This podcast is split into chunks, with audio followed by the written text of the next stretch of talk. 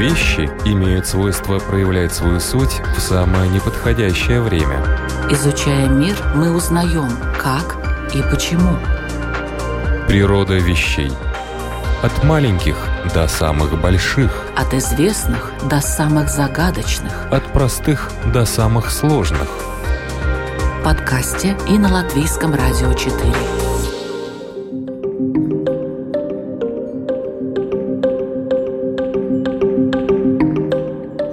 Приветствую вас, любители узнавать новое ну и на этом остановимся. Новое.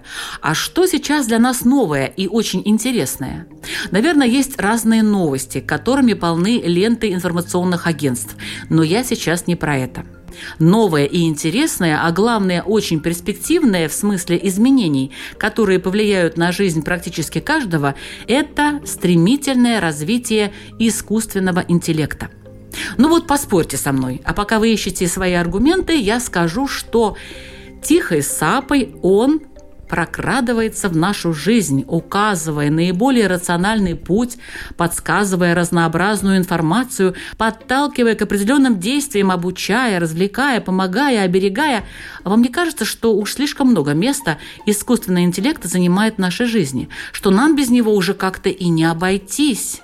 А еще он разговаривает с нами практически наравне с нам подобными.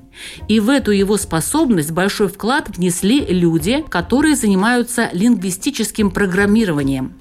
Сегодня в программе «Природа вещей» один из них – компьютерный лингвист Станислав Селецкий.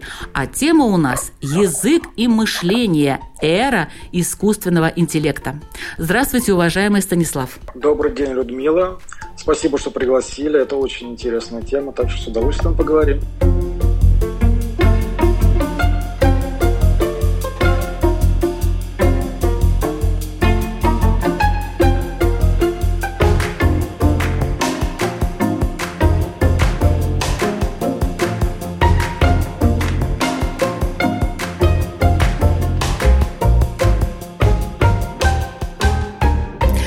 Давайте определимся с понятиями, главными, которые мы сегодня будем использовать. Если мы начнем разговаривать про искусственный интеллект, наверное, надо вспомнить, можно сказать, автора и отца о самой идее и также самого термина искусственный интеллект. То есть автор фактически у нас Алан Тьюринг. Все вы, наверное, видели фильм, в котором играл Камбербэтч, The Imitation Game, на русском языке, по-моему, это игра Им. Имитация, да, имитация. Да. Кстати, первый вопрос, Людмила. Вам не показалась странным разница между содержанием этого фильма и вот этим вот названием? Где там имитация? Вы знаете, да, немножко показалось. А что это значит? На самом деле вот это вот Imitation Game – это название статьи, точнее под название, которое он написал в 50-е годы, уже не связано с войной – и с этой статьи, в принципе, отсчитывается история современного искусственного интеллекта. А сама статья называется, поднимает тему «Может ли машина мыслить?». Но он сразу говорит, что это достаточно неправильный вопрос, и, наверное, не стоит вообще на него отвечать, потому что мы не знаем, может ли человек мыслить или как он мыслит. А нас больше интересует, может ли машина играть в такую игру, что человек подумает, что машина – это человек. И вот начиная с этих идей, и, собственно, началась история искусственного интеллекта, которая хоть и кажется сейчас взрывообразной линейной, на самом деле имела свои взлеты и падения, так называемые зимы, AI Winters, почти как «Игра престолов». И сейчас у нас было две зимы. Последняя закончилась в конце 90-х годов, и сейчас у нас как раз-таки вот это вот взрывное развитие. Но что самое интересное, что вот эти вот Large Language Models, одна из которых является знаменитый чат GPT и остальные GPT модели. Некоторые, наверное, с ними уже играли, потому что вы можете завести аккаунт на OpenAI и побеседовать с этой моделью. И вы можете сами решить, похоже на, на человека или нет. Но что самое интересное, что вот эти все последние достижения на самом деле нечто неожиданное. То есть вот это вот чат GPT и остальные language models, large language models, это, так скажем, проделки своеобразных двоечников и недоучек. То есть последние где-то пять лет все основные авторитеты в машин-лернинге, то есть машинном обучении, AI, искусственный интеллект стали готовиться к третьей зиме искусственного интеллекта. Стали говорить, что вот наш уровень, наши модели, то есть после второй зимы, когда у нас была экспертная система, наверное, кто-то помнит там перестроечные времена, машинная диагностика, пришла на смену новая парадигма, то есть нейронные сети, и они развивались, наверное, в последние там, 15 лет без проблем.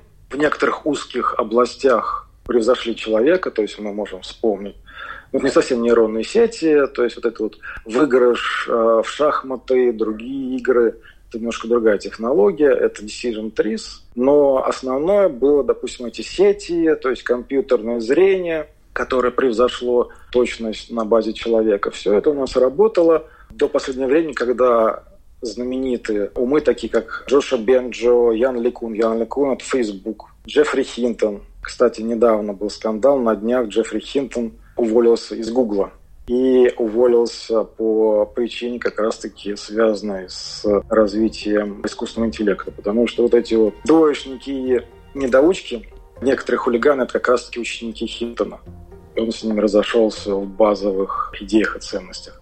Даже Илон Маск, например, когда он последние несколько лет говорил, что автопилот машины прям за углом, а последние пару лет признал, что нет, автопилотов уровня 5, то есть когда человек может совсем забыть про движение, в ближайшее время не будет.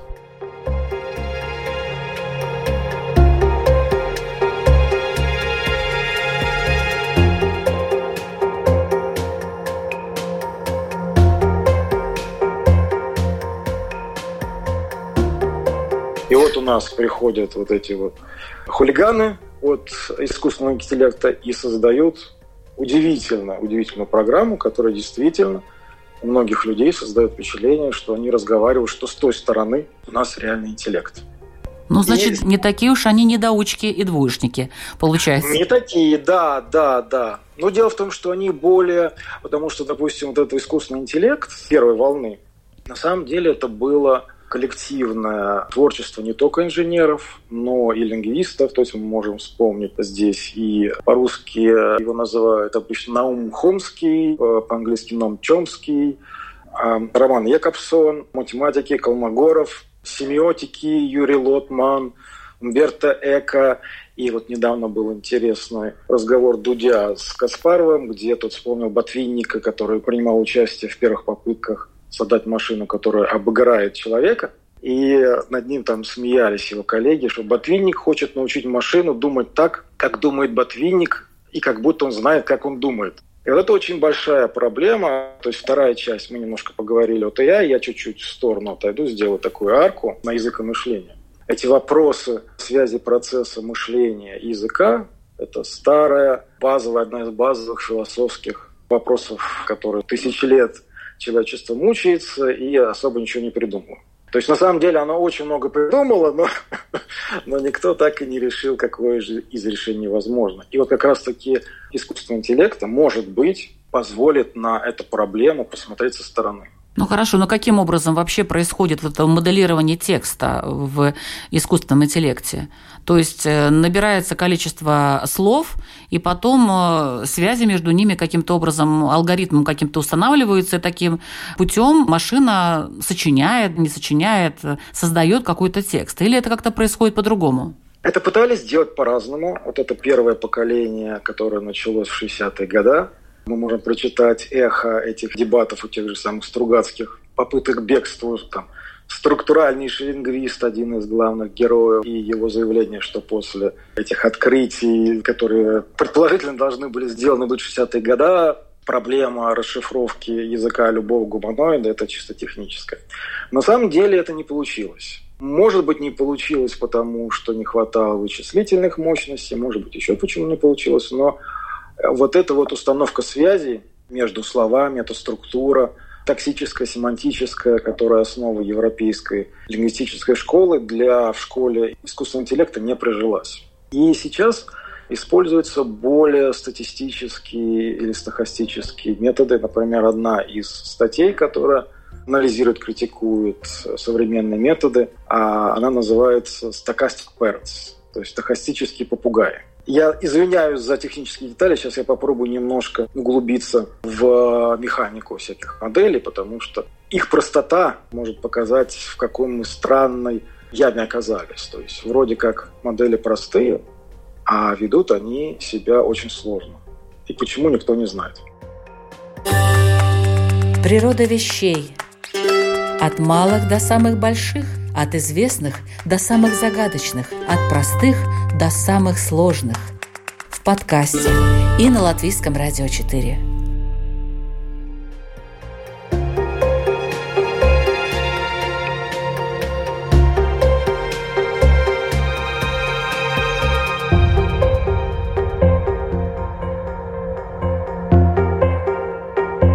То есть вот эти все большие лингвистические модели, языковые модели LLM, они покоятся на трех основных китах. То есть это старые наезженные алгоритмы, но они почему-то стали работать, когда мы создали очень большие модели до триллиона параметров и тренировали на всем интеллекте. То есть первая модель – это так называемый мешок слов back of words or back of features. А в науке языке, в лингвистике можно ассоциацию найти в частотном словаре. То есть обычный, допустим, запас слов у взрослого человека не очень образованного 20-30 тысяч слов, образованных 60, 70, 80. Но что самое интересное, что в разных языках это немножко отличается, но примерно все то же самое. Например, в английском языке, если у вас запас словарный в тысячу слов важных, наиболее частых и наиболее важных, вы можете поднять 90% обычного текста. 2095, 3097, то есть на самом деле вот эти 20-30 или 80 тысяч на самом деле не нужно. И мы также подходим, простая модель, еще с древних времен, с прошлого века или с прошлого тысячелетия. Мы берем и слово, предложение, текст мы отображаем в линейное пространство, почти как пространство, вот у нас это Декартово трехмерное наше обычное пространство, мы любую точку пространства в комнате а можем описать тремя координатами. Здесь мы описываем наш текст базовым несколько сотен либо тысяч важных слов. Проблема с таким подходом в том, что, допустим, предложение «собаку укусила человека» или «человек укусил собаку» попадает в одно и то же место. Нормально в таком лингвистическом подходе, которого всех учат в школе, синтаксический разбор предложения, мы устанавливаем связи. Допустим, в русском языке это у нас с помощью падежей, в балтийских языках тоже, в латыни, санскрите то же самое – а потому что это флективные языки. В аналитических языках типа английского здесь важен порядок слов. В других языках, допустим, агглютинирующие языки, турецкие либо японские, здесь немножко сложнее, там с помощью набора суффиксов. Что делать с этой проблемой, чтобы разделить эти два предложения? Нам нужно, ну, по крайней мере, машинные алгоритмы пошли путем создания контекстных окон. Опять же, в лингвистике ассоциация ближняя, это у нас будет словари коллокации. То есть у нас слово обычно в тексте не случайным образом появляется, а сочетание с другими. С некоторыми словами оно встречается часто, с другими реже. То есть у нас собака из одного предложения это будет одно слово, собака из другого предложения будет другое, потому что у одной собаки у нас одно окружение, у другой собаки другое окружение. Проблема с этим подходом заключается в том, что мы резко увеличиваем размерность нашего пространства, в котором мы работаем. Вот это у нас будет уже не тысячи размерности, а намного больше. То есть опять мы идем в эти миллионы и миллиарды. Чтобы решить эту проблему, даже средств таких, как у Microsoft, Google, Facebook, таких вычислительных мощностей нет. Поэтому следующий шаг был сделан так называемые трансформеры, либо attention models, то есть модели, которые выбирают перевод внимания, то есть они выбирают ту зону, те слова, которые важны для понимания. То есть мы можем наговорить очень много слов, но в нашем предложении ключевыми будут там 3-5 слов. Мы работаем именно с этим.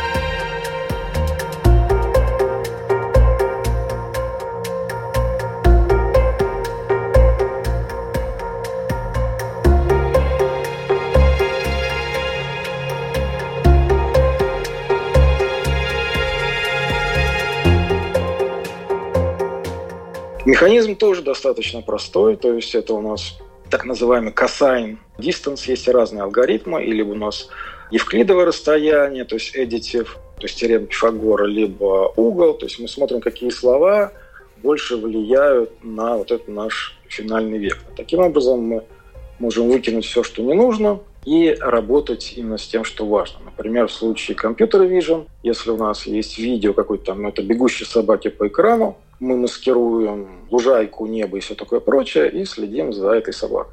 И самый последний элемент, который у нас позволил работать именно, вот мы сказали, что обязательно основа вот этих всех успехов модели – это огромное количество данных, на которых они натренированы. Основная проблема в машинном обучении была в том, что большинство алгоритмов так называемое supervised learning.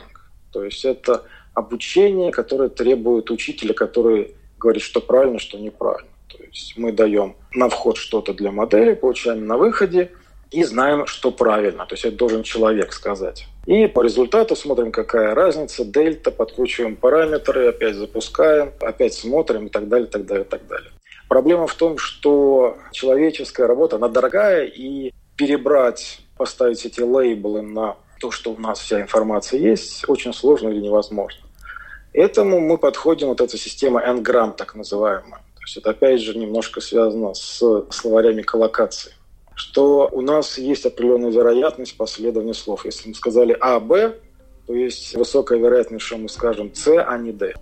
И то же самое наверняка многие, когда учили иностранные языки, видели упражнение, вам дается текст с лакунами, с пустыми местами, которые вы должны заполнить.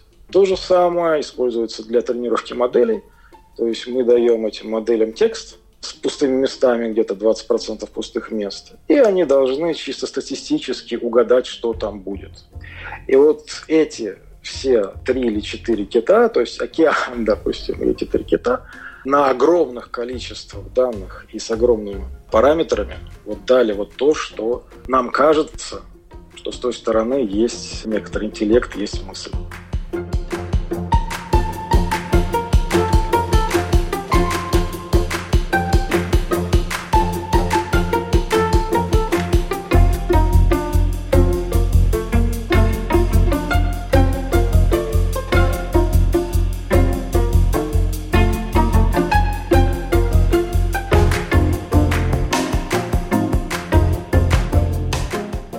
Называемые стохастические попугаи, то есть э, машина повторяет текст. Вот если тексты этих стохастических попугаев так походят на тексты людей, о чем это говорит? Говорит ли это что-то о людях? Да, а мы фактически, наверное, это более интересный вопрос. То есть мы переворачиваем идею Тьюринга, который говорил, нам не важно, там, мыслит или нет. Если мы перевернем на людей, то возникает вопрос, то есть неважно, действительно эти модели умные или нет, вопрос другой, насколько люди умные. То есть не является вот эта похожесть свидетельством того, что люди тоже в некотором смысле работают как стохастические попугаи. Что мы варимся в нашем, допустим, information bubbles и повторяем те нарративы, которые мы слышали. Например, я упоминал Юрия Лотмана, или кто-то из коллег семиотики там это говорили, что формально называется неконтролируемый контекст – а в более таком интересной форме. говорит, что не человек говорит на языке, это язык говорит человеком. То есть как раз-таки здесь есть некоторая ассоциация между то, что мы сейчас видим, и вот этими идеями семиотиков. Это знаменитая московская тартовская школа, и много что интересного оттуда вышло.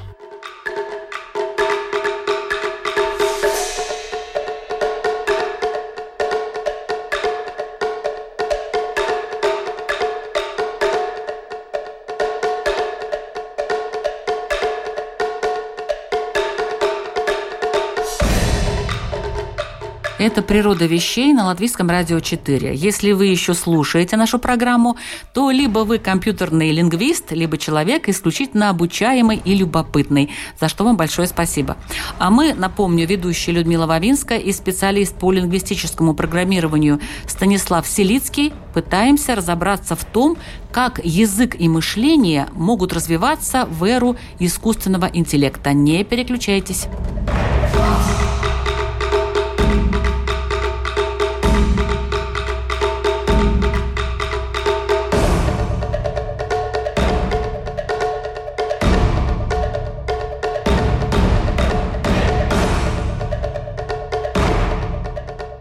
Если язык создает иллюзию мысли, значит ли это, что мысль вторична? Вот это интересный вопрос, которым там бьется человеческая цивилизация, и восточная, и западная. И разные вопросы бывают. И вот из того, что мы видим, как люди воспринимают этот чат GPT и другие большие лингвистические модели, можно сделать очень интересные выводы, либо, по крайней мере, задать вопрос. Например, один из подходов, опять же, европейской мысли лингвистической и восточной, но на окраине – вообще есть ли вот действительно там это мышление и что главное, мышление либо язык. Один из вопросов, что главный язык, а мышление это либо иллюзия, либо последствия языка. И, в принципе, эта идея где-то возникла в начале XIX века в связи с возникновением немецкого романтизма, так сказать, аллергическая реакция на мировую войну ноль если мы так можем назвать, наполеоновские войны, уход от идей просвещения немножко в мистику. И э, у Гумбольта, это один из наиболее известных, наверное, проводников этой идеи, а в более формальной форме мы знаем эту идею гипотезу Ворфа Шапира, либо Шапира Ворфа, что у нас мышление определенной нации определяется тем языком, на котором она говорит. То есть у нас, допустим, есть немецкий язык, она определяет определенный стиль мышления. Есть русский язык, определенный стиль мышления, японский язык, определенный стиль мышления, там, французский, английский и так далее, и так далее. И это означает, что каждая нация другую понять совсем не может. Эта теория не очень нашла подтверждения, но последствия, в общем-то, мы знаем. И сейчас идет вторая волна, опять же. И посмотрим, что получится.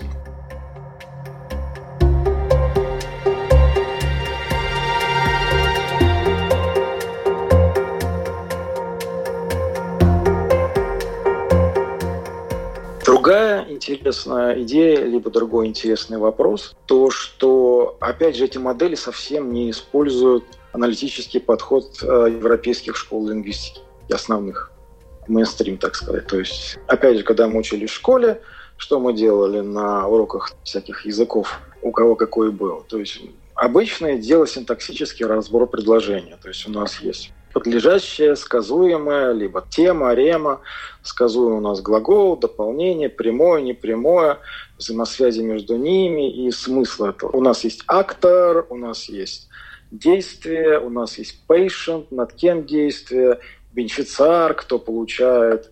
Вот этого всего в современных моделях нет. Здесь возникает вопрос или сразу два вопроса. Во-первых, что получится и нужно ли вводить эти структуры в эти модели – я лично считаю, что надо, потому что очень интересно посмотреть, какую они вытащат грамматику, потому что она может быть другая. Или вот опять же, ситуация в том, что европейская школа грамматики совсем не обязательно должна быть такой. То, что мы говорим, синтаксические, семантические структуры. Например, когда европейцы пришли в Индию, они с удивлением увидели вроде что-то очень похожее, но в то же время и совершенно чужое, почти что инопланетное. То есть философия, астрономия, мифология вроде свое, но другое. И в том числе грамматическая школа, школа Панини, которая совсем другие методики использует, подходы к грамматике. В современном европейской школе скорее как это прагматики. Если мы хотим сказать что-то, то есть именно идея поставлена на примерах. Если мы хотим сказать что-то, то обычно это говорится так – если мы хотим сказать другое, то это говорится так. То есть это ближе, похоже к искусственному интеллекту. И вот очень будет интересно посмотреть, потому что сейчас эти модели LLM, они больше ориентированы на результат.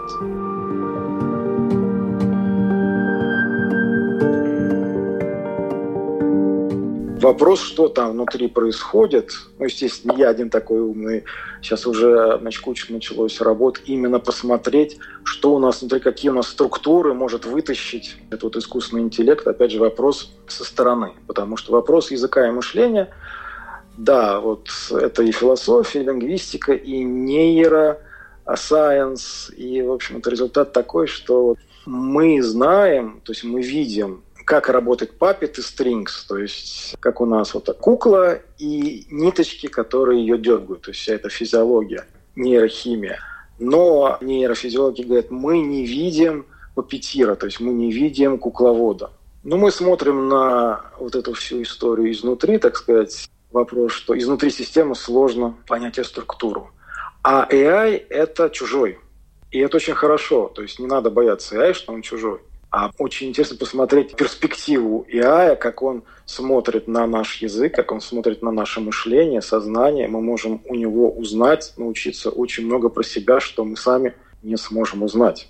Ну да, вот таким образом познавать себя. Да, говорят, кстати, что некоторые ученые, которые приверженцы религиозной концепции, они говорят, что Бог создал человека для того, чтобы изучить самого себя. Ну вот, человек создал искусственный интеллект, чтобы изучить самого себя. Но у меня вопрос, а вот если идти дальше, то возможно ли мышление вообще без языка? Вот вопрос. Вопрос очень интересный, потому что насколько вообще вот опять же это разделение между языком и мышлением, то есть если оно есть, если оно строгое, то теоретически возможно мышление и без языка. Но проблема в том, что мы не видим, то есть человек не видит своего процесса мышления. То есть вот эти все европейские школы, особенно начала 20 века, базируются на резком разделении между языком и речью. То есть вот этот внутренний диалог, который происходит в голове, и письмом, или вот самим фактом вербализации. Вот мы с вами сейчас разговариваем, вот это вот речь. Но прежде чем что-то сказать, у нас есть какие-то мысли, которые мы не видим. То есть мы как-то вот подспудно чувствуем, что хотелось сказать бы, но в момент производства речи есть некоторая проблема. А резон, почему действительно язык и речь – это разные вещи, вот это именно проблема выражения мысли вот этих подспудных в речь. То есть, или вот эти высказывания, что мысль изреченная есть ложь. То есть мы чувствуем, что есть четкая стена между мышлением. Мы не видим, что там в мышлении, но мы видим эту стену между речью, мышлением. И что бы мы ни говорили, мы чувствуем что-то не так. То есть у нас есть что-то большее, чего мы не видим. Может быть, я и увидит. И что-то более так называемое или вот это вот схлопывание волновой функции, либо closure, то есть мы что-то большее проецируем на что-то меньше.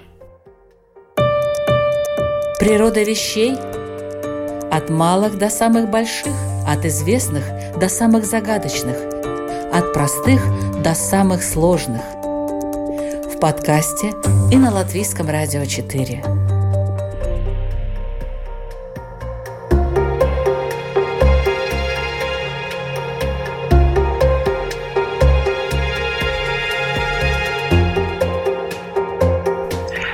И вот, например, интересный момент, может быть, мы сейчас теоретизировали, но чуть-чуть, может быть, поговорим о практических вещах, полезных для людей, которые изучают иностранные языки.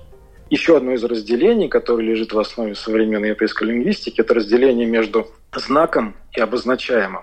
То есть вот у нас есть слово – это знак, либо, допустим, синтаксические конструкции, которые тоже знак, то есть отношение подчиненности, родительный падеж. То есть у нас что-то является там либо родителем, либо большим, либо хозяином чего-то другого. И вот эта вот концепция никак не связана, собственно, с тем, что э, эта концепция обозначает, этот знак обозначает. То есть есть некоторые исключения, допустим, вот у нас там слово «шуршать». То есть явно какое-то само слово явно содержит в себе там звук трущихся поверхностей. Но на самом деле это, скорее всего, исключение, подтверждающее правило. Таких слов немного, и, в общем, конструкций семантических тоже немного. То есть у нас получается, что сам по себе феномен языка не содержит никакой связи с тем, что он обозначает. Тогда возникает вопрос, где эта связь содержится. Может быть, она содержится в иллюзиях, то есть сложном поймать, осознать, иметь рефлексию мышления. И вот практический совет, когда люди начинают учить язык, они берут словарь и его, так сказать, бомбят сначала до конца, естественно, ничего не запоминают. Но именно из-за того, что у нас вот эти вот связи между знаком, словом и смыслом они где-то там в мышлении контекстно зависимые, и контекстно зависимые у каждого человека свои. То есть мы к этому еще вернемся, но а, чисто практика. То есть вот когда говорят учить язык через песни, фильмы, чтение, это не просто так. То есть если вы сидите в вашем спокойном, тихом кабинете, вы ничего не запомните. старайтесь, допустим, выходить и учиться где-нибудь там на природе. У вас должна быть ассоциация, которая вас будет трогать. То есть краски заката, какой-то интересный шум, что-то вот, что вас затронуло в песне, что-то затронуло вас в фильме или просто какие-то интересные моменты, то есть ассоциации, мнемоники, например. Вот у меня один знакомый использует такие мнемоники при изучении японского языка. То есть там право миги, лево хидари. Что такое миги? То есть это когда тебе подмигивают. Право – это правый. Вот это вот правильное. Лево – это что-то такое левое, хитрое, хидари хитрый. То есть такие ассоциации. Любые ассоциации, которые могут абсолютно не связаны со смыслом слов или конструкций, очень вам помогут собирать ваш багаж, ваш э, vocabulary.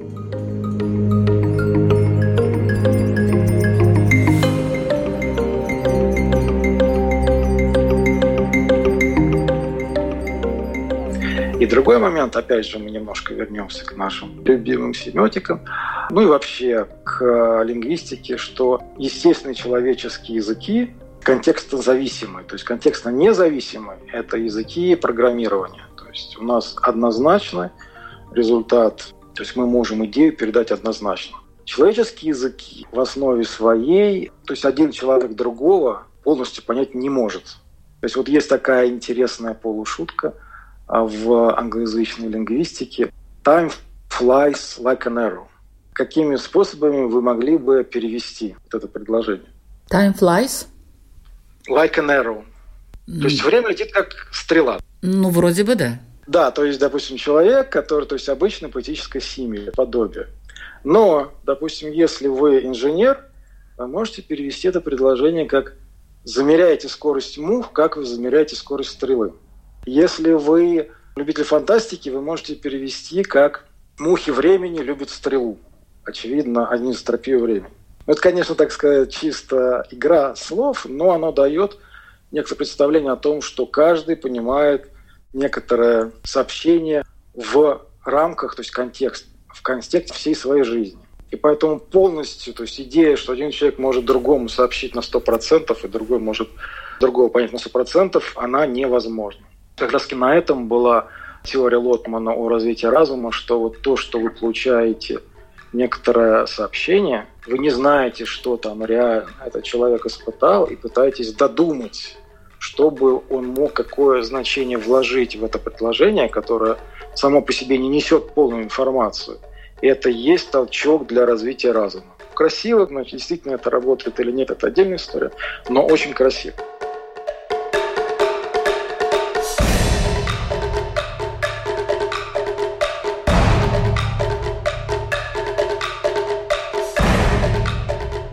Это была программа «Природа вещей», ведущая Людмила Вавинска, компьютерный монтаж Ингрида Бедела, музыка от Кристины Золотаренко. Сегодня вместе с компьютерным лингвистом Станиславом Селицким мы разбирались в связях искусственного интеллекта, языка и мышления. Спасибо большое, Станислав, за, я считаю, что очень такой интересный и достаточно простой рассказ о сложных вещах. Ну вот, мое мнение, к какому выводу пришли? Вот мне кажется, что у человечества не очень веселая перспектива. А как вы думаете, уважаемый Станислав? Ну, это опять же вопрос наполовину а полного или пустого стакана, потому что на самом деле можно не пытаться бояться искусственного интеллекта, а с ним входить, так скажем, в гибридные отношения. Потому что человек сам по себе очень интересный феномен, и если человек будет хорошо себя вести по отношению к искусственному интеллекту, там, его не мучить и не пытаться поработить, то искусственному интеллекту наверняка будет интересно общаться с человеком. С другой стороны, человек явно имеет ограничения физиологические не только в смысле физического тела, но и чисто в смысле, опять же, объема, количества соединений в мозгу. То есть есть определенные тормоза по мере того, как человек может процессить информацию. И гибридизация с искусственным интеллектом, у которого могут быть совсем другого рода ограничения, он может быть намного быстрее, либо, так скажем, умнее в тех местах, где человек глупый, такой гибрид между естественным и искусственным интеллектом может быть очень перспективен. И вот, например, сейчас текущий мем есть, что если вы боитесь, что вы будете заменены искусственным интеллектом, вы боитесь зря. Вы будете заменены человеком, который умеет работать с искусственным интеллектом. Отличная фраза. Но мне особенно понравилось первое ваше высказывание о том, что не надо обижать. Вот не надо никого обижать. И тогда со всеми можно дружить и как-то найти какой-то симбиоз, правда? Совершенно верно. В любом случае, дорогие слушатели, изучайте природу вещей. Это поможет вам вовремя приспособиться к изменяющемуся миру и найти там свое место под солнцем. До встречи в эфире Латвийского радио 4 уже через неделю. Я вас жду.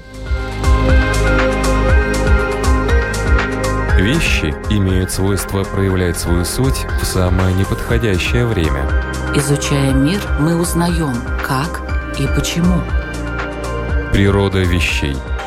От маленьких до самых больших. От известных до самых загадочных. От простых до самых сложных. В подкасте и на Латвийском радио 4.